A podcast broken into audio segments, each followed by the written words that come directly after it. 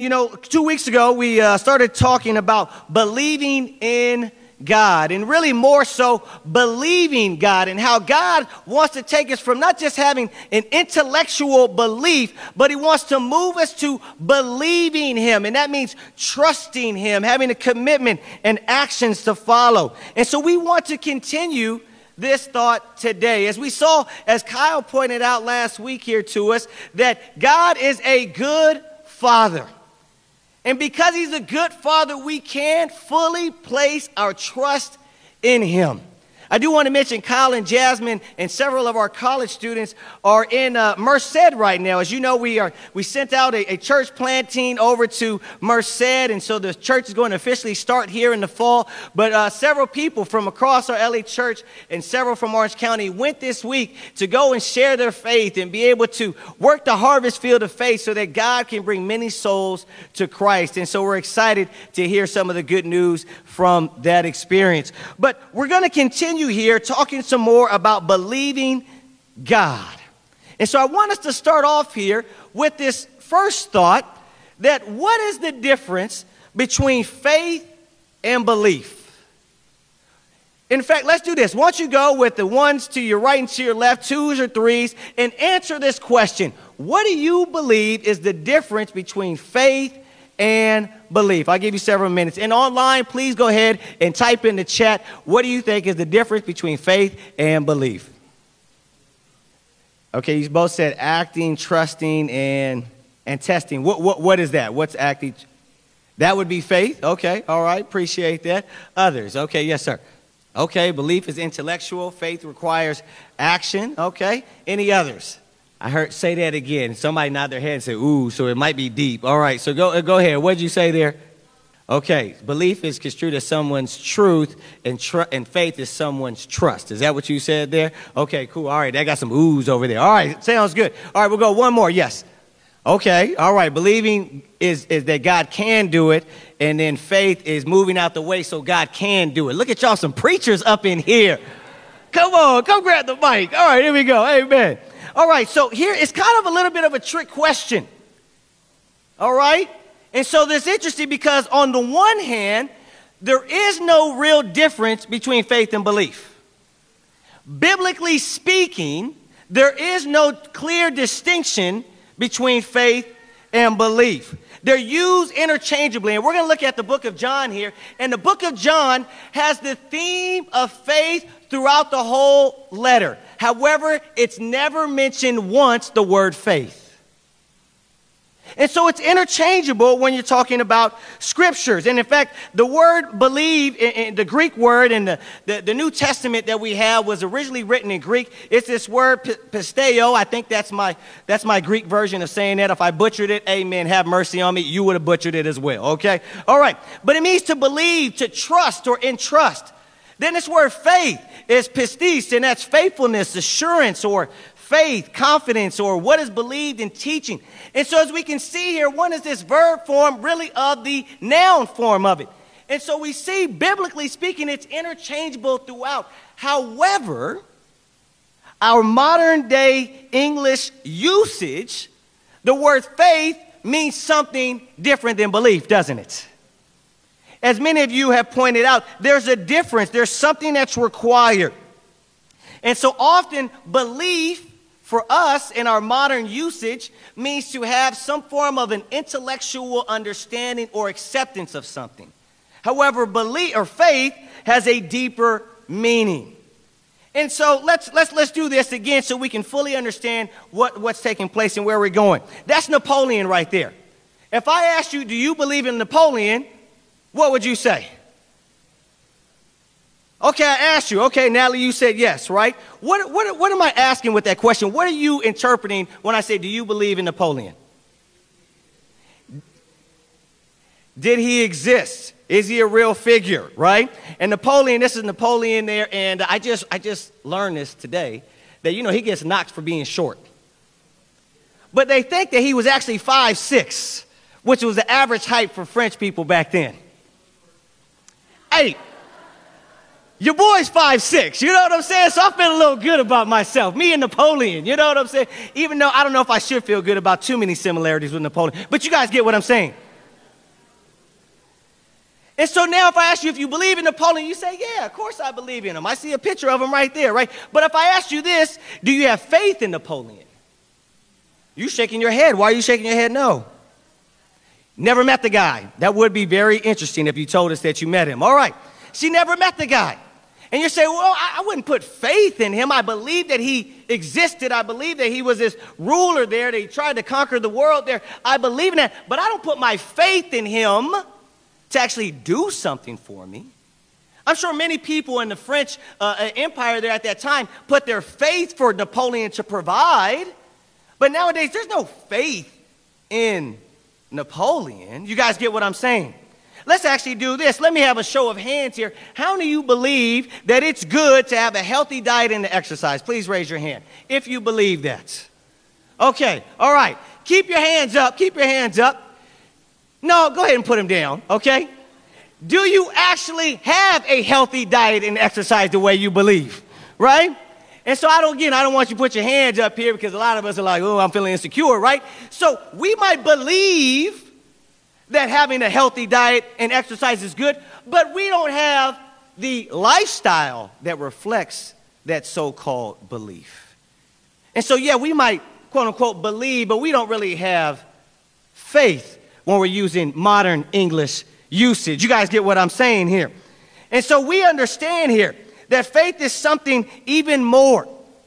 But biblically speaking, it's the same thing. And so we need to understand that because the problem is that when we take our modern English usage of the words faith and belief, we can, and many often do, or some of us used to do this, insert that into the Bible, and therefore a problem is created. Because now our theology, our doctrine can be off. Our faith our belief can actually be incomplete or even false. And so it's important, it's essential that we realize here again the importance of what faith and belief biblically are so that we can have that today. So we want to delve more into this so that we can make sure that we have a biblical belief because many believe in God, but don't have faith in God. Many can claim to believe in, but have not progressed to believe God.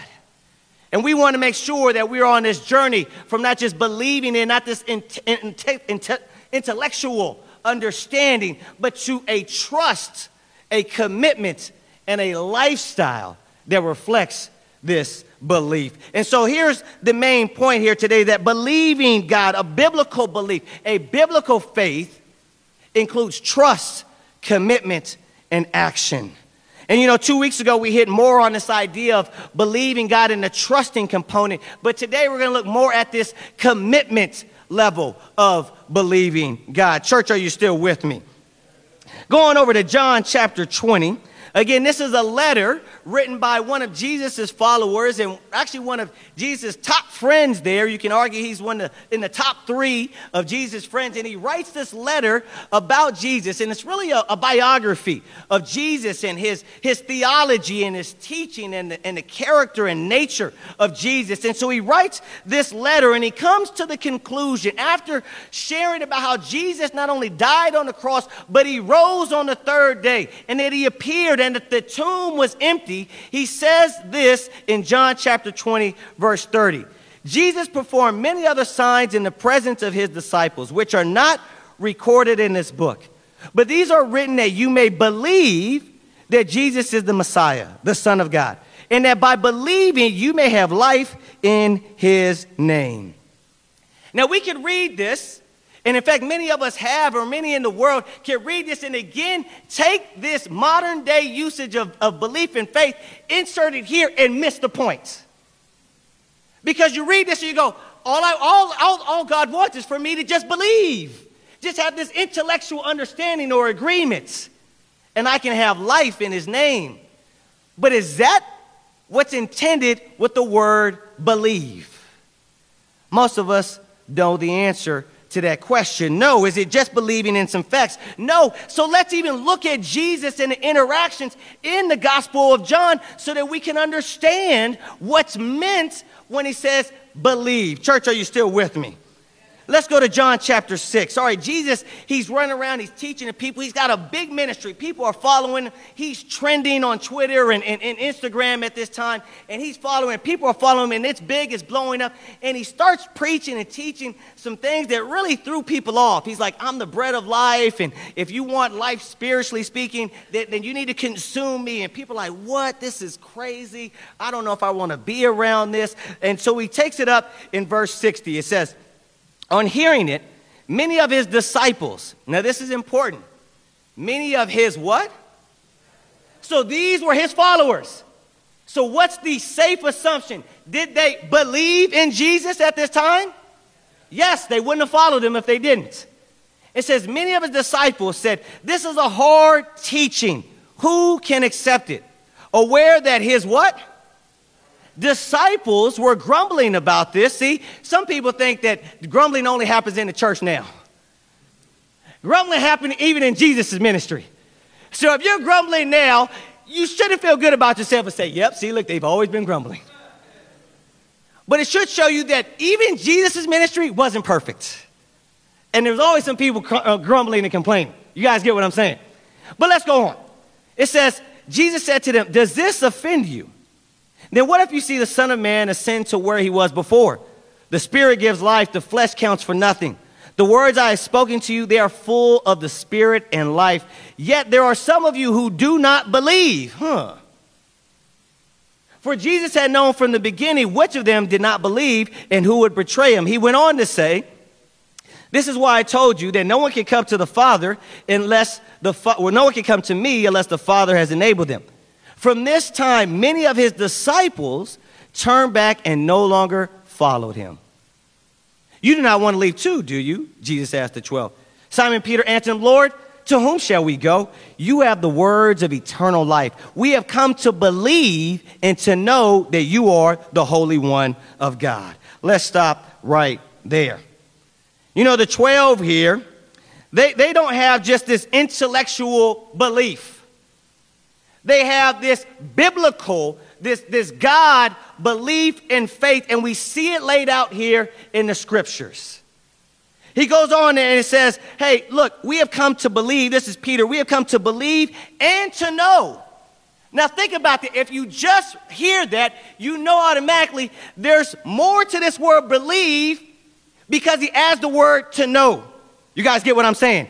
Hey, I believe and know that, that, that uh, uh, uh, Kelsey is a good singer. That's redundant. What do you mean you believe and you know? Right? It, it wouldn't make much sense. And so what he's saying is look, there's more to this word believe than what, how we use it in our modern day vernacular. It's not the same thing. This knowing is this understanding, this agreement, this acknowledgement, this intellectual belief, or this conviction that Jesus is the Holy One of God.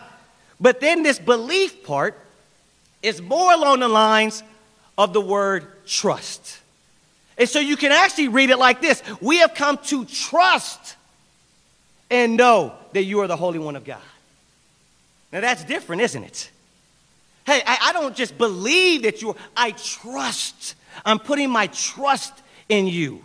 I trust the words that you're saying. I trust the promises. I trust your teaching. I just don't agree with it. I'm trusting it. Therefore, I'm stepping out. I might be allowing God to move. I might have an action to go with it. And we also see, most of all, this commitment. It says here, first off, he says, Lord, to whom shall we go? You see, Peter and the apostles, the 12 there, they had left their lifestyle. They had left their businesses. They had left what they were doing before. And now, at this point, they have been following Jesus, going around from town to town, preaching and teaching the good news. And so they left and they've been following, and their lives have been changed. And they're now living according to this kingdom of God standard that Jesus has been going around teaching. And so they're saying, look, we got to remind you hey, we're committed to you. Lord, to whom shall we go? We've been with you. We've committed our lives to this cause that you are leading. And so we see this belief, this biblical belief, this biblical faith, where there's trust and there's a commitment and there's a lifestyle that follows. And so let's continue over in John chapter 8. To the Jews who had believed him, Jesus said, If you hold to my teaching, you are really my disciples. Then you will know the truth, and the truth will set you free. Now let's ask a question. According to Jesus, is simple believing enough? No, because he's talking to all the people in the pews. And he says, If you hold to my teaching, then you're really my disciples. So, what has he done? He's put a line drawn in the sand to say, we're going to separate those who claim to believe and those who really believe me. And here's the test Are you holding to my teachings? Because if you're not holding to my teachings, then you're really not my disciples, which means you really don't believe. Your faith is either incomplete or it's false, but it's not the faith and belief that God is calling us to have. And so we see here that belief to Jesus is more than knowledge or acceptance of facts. But if you really believe, then it means it will make a difference in your life. First off, you will trust God's word and promises. Second, it will lead to now a commitment to Jesus and this whole living under his reign and rule, which some call kingdom living. And then third, it will lead to actions that go with that commitment. And as we can see here, there's no real belief without commitment. In fact, let's just go ahead and, and, and, really slam home this point here over in James chapter 2. This is the brother of Jesus, and he says, Hey, you believe there's one God. Good. Even the demons believe that and shudder.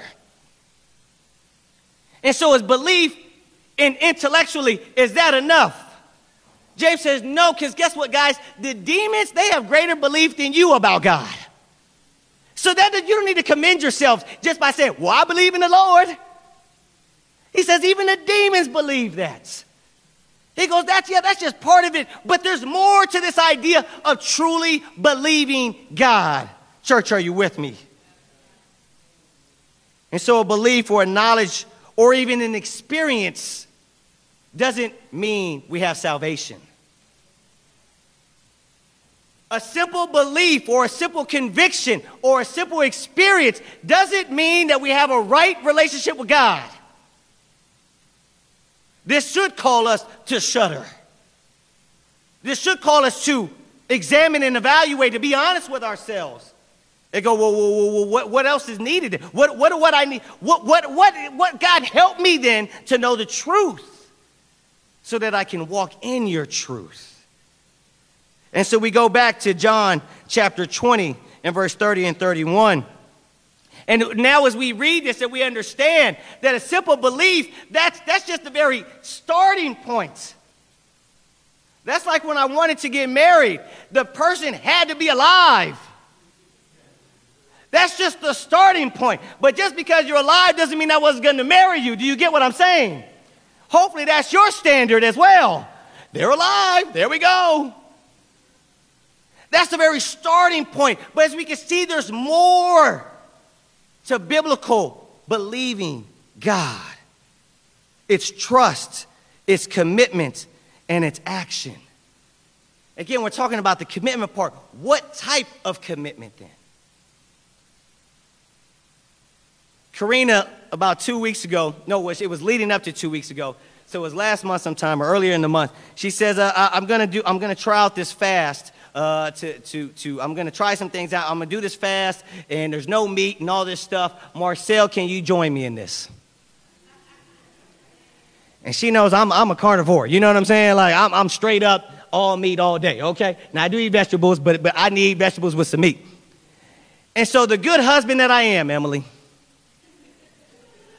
the good husband that I am, I said, Yes, I will join you, but about 90%. I said, Girl, I know in those next 10 days there's gonna be a couple meals I'm not gonna eat some carrot juice. You know what I'm saying? We're eating twigs and grass and stuff like that. I'm like, Man, this is not enough. It was celery juice in the morning, like 32 ounces of celery juice. I was like, This is terrible. I was literally playing Rocky theme music in the morning to drink that juice. I the tiger. Uh, trust me, you can ask my kids, they'll verify. Yeah, Pops is crazy. That's what he was doing. But I, she committed to it. She said, This is what I'm going to do. And I said, I'm going to commit 90% of myself. Some of us think this commitment to God is like that. I'll commit most of myself. I'll commit a lot of myself. I'll commit more than what I think other people commits. But subconsciously, we say, but I won't commit at all. And so we have this commitment that doesn't reflect true biblical belief and faith. And so the faith that God is teaching us, the faith that God is walking us and having us a journey on, is that we have a biblical faith and belief that has whole commitments. So believing God is a wholehearted commitment. That's what God is calling us to. And I know many of us know this. But why is this important, Marcel? Why did God put this message on your heart for us today? First one, reason I believe, is that many in the world, they don't know this, and we are called to help. Many in the world don't know this. They don't know that you're really supposed to believe God, which means a wholehearted commitment. And so many people have a false theology or adhering to false doctrine that just believing Jesus is the Son of God is enough. I know that's what I thought for years. I grew up going to church and I thought I was fine. I thought, hey, well, have. They, they keep talking about this faith thing, this belief. I, am convinced Jesus is the Son of God, so I'm okay. And I thought, yes, I, I, I'm a Christian. However, I had less than 90% commitment to my so called faith. I was knee deep in everything that was contrary to Jesus, his teachings, and his example. But yet I would pray to God. Yet I would be in the back, in the last pew uh, uh, of the church building, and I, and I would say, "Yes, I believe in God." And I would pray every night and pray before I, I went, to, you know, before I went to bed, or pray before I ate. And I thought, "I'm fine because I believe." And by the grace of God, God sent some people in my life, just like Stephen was sharing, sent some people in my life to show me the truth. That, hey, you claim to be a follower of Jesus, but here's what Jesus taught. And by the grace of God, I was able to make a true commitment 21 years ago. And I thank God for having those people share the truth and calling me to it. But I wonder how many more of your classmates, your coworkers, your neighbors are in the same spot that I was in. How many people at your job are in that spot thinking that they're okay, knowing that they have less than a wholehearted commitment? How many of your classmates, how many of your family members, how many of the people on your street do you believe understands that true believing God is a wholehearted commitment. Who's going to love them enough to tell them? Who's it going to be? God is calling you and me to be the ones to share this good news. You know, many of us have forgotten that people are lost or that people have a false or incomplete faith and that God wants to reach them through you. We understand, but we forget or, or we get numb or we allow so many distractions in this world to, to, to, to, to block our efforts to share and love them with the truth. Again, I'm so grateful that they did this for me because if not, then I wouldn't be here preaching. If not, I wouldn't have the wife and the family that I have. And, and God has been able to use and, do some things through our lives here to have an impact. But if it wasn't for those people to say, Marcel, here's what a wholehearted commitment looks like, it would all be gone. You know, I'm so grateful we had our friends and family night, you know, the other night. And this is an intentional time. In which we, we, we as, a, as a church decide, let's go out and let's bring our friends and family to a place where we can have a fun time and, and discuss God's word and, and allow God's word to penetrate and have an opportunity to plant water seeds of faith. Man, we should be so excited when we have this. Man, I get a chance with my brothers and sisters across the whole North OC church to, to share my faith and bring them in to see my family. This should be joyful. We should have so many people because we know, man, people don't know. And I'm so grateful that they showed me. And I have the treasures that I have. How dare I, I, I can never just hold on to that treasure and not share it with others. I'm compelled to share this so that they can experience the glory of God the way I'm experiencing it in my life. Church, are you with me? Again, I think the second reason is that we're talking about this. Why is this important? Is because even some in here have started to slip from this conviction and starting to believe that just believing is enough. You know, some in here are deceived in our relationship with God. And we're deceived because we think, well, I had a past conviction I had past experiences, or I know the right doctrine about how to be saved. I know a lot of people got that off, but I know the right doctrine on how to be saved. And so, but some of us have loosened up our commitment to Christ. We used to be wholehearted, but now we're most hearted. We're almost wholehearted. We're not trusting Jesus with our future. We're not trusting that if we follow his plans, that is best. We're not committed to growing in our relationship with Jesus or becoming more like Him. Other things are more important now. Getting help and helping others grow spiritually, that's secondary to my job, my school, the pleasure and the desires for wealth or for fun. Those things are priority. And we don't say this out loud, but our lifestyle reflects this. And I believe Jesus is saying the same thing to us. If you hold to my teaching, you are really my disciples. Then you will know the truth, and the truth will set you free. I believe God is calling us to remember again look, faith without deeds is dead. Good, you believe in the right doctrine. So do the other demons. They know what's true as well, and they're trying to stop it. And so we need to make sure that our faith, our belief, is a wholehearted commitment. And so the call of the hour is to believe God, to believe again, to put our trust and commitment to Jesus. Make a decision today that Jesus will be Lord of my life. I'm going to submit to his example and his teachings. I'm going to live for his glory and not the things of this world. I'm going to put him first, Matthew 6 33. I'm going to deny myself and carry my cross, Jesus said in Luke chapter 9. I'm going to prioritize when the body of Christ meets together, whether it's Sunday, midweek, or in family groups, or it's time to strengthen, strengthen each other spiritually. I'm going to commit to that. Hebrews 10 25. I'm going to share the good news with those. Matthew 28 18 through 20. I'm going to make a decision to believe God. Let me ask you this what could happen if we all believed God? I'm not talking about, again, believing in God. What would happen if we all had a wholehearted commitment? What could happen? Let, us go ahead. Let, let's, let's, let's think out loud here. What could happen if we all here had a wholehearted commitment to Christ? Let's get some sharing. What do you think? What could happen?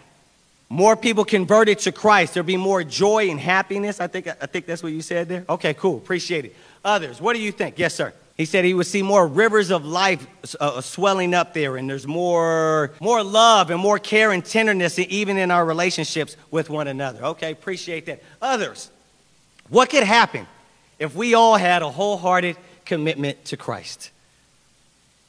more sacrifice, giving other time, energy, and resources. Yes. We'd be more united as a family there. Okay, awesome, awesome, great. Any more? What could happen if we all had a wholehearted commitment to Christ? Yes. I think you said there'd be more help and concern for those who are hurting. Is that? Okay, okay. If we're all wholehearted, we'd be able to see clearly when those who are struggling spiritually, because uh, it, obviously it's not the norm. Okay, great. All right, one more. Yes. There would be less sin getting a hold of us, right? And we all know sin drags us away from God here. Now, there's a number of things that could, come, that could happen.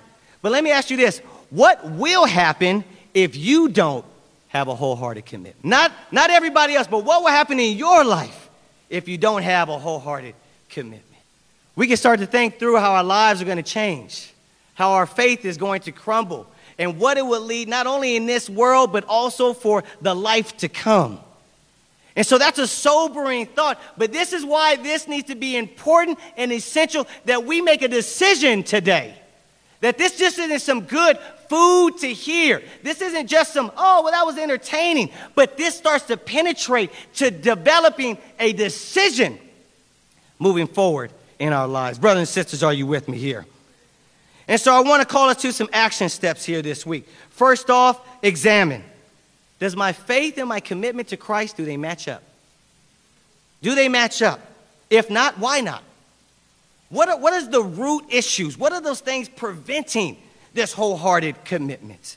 And then second, after we do that, is to extend. What do I mean by this is to reach out for help. We obviously want to go to God in prayer. But two, we also want to connect with someone and get some help. And I know we have some people here. I want to encourage you. You say, I, I, don't know much about all of this. I'd encourage you to study the Bible so that you can get the necessary help to see what a commitment to Christ looks like. But for others, it's getting ideas and healthy accountability on the decision to recommit. And it's also extending ourselves to helping others to examine where their faith is so that they too can extend and reach out to God.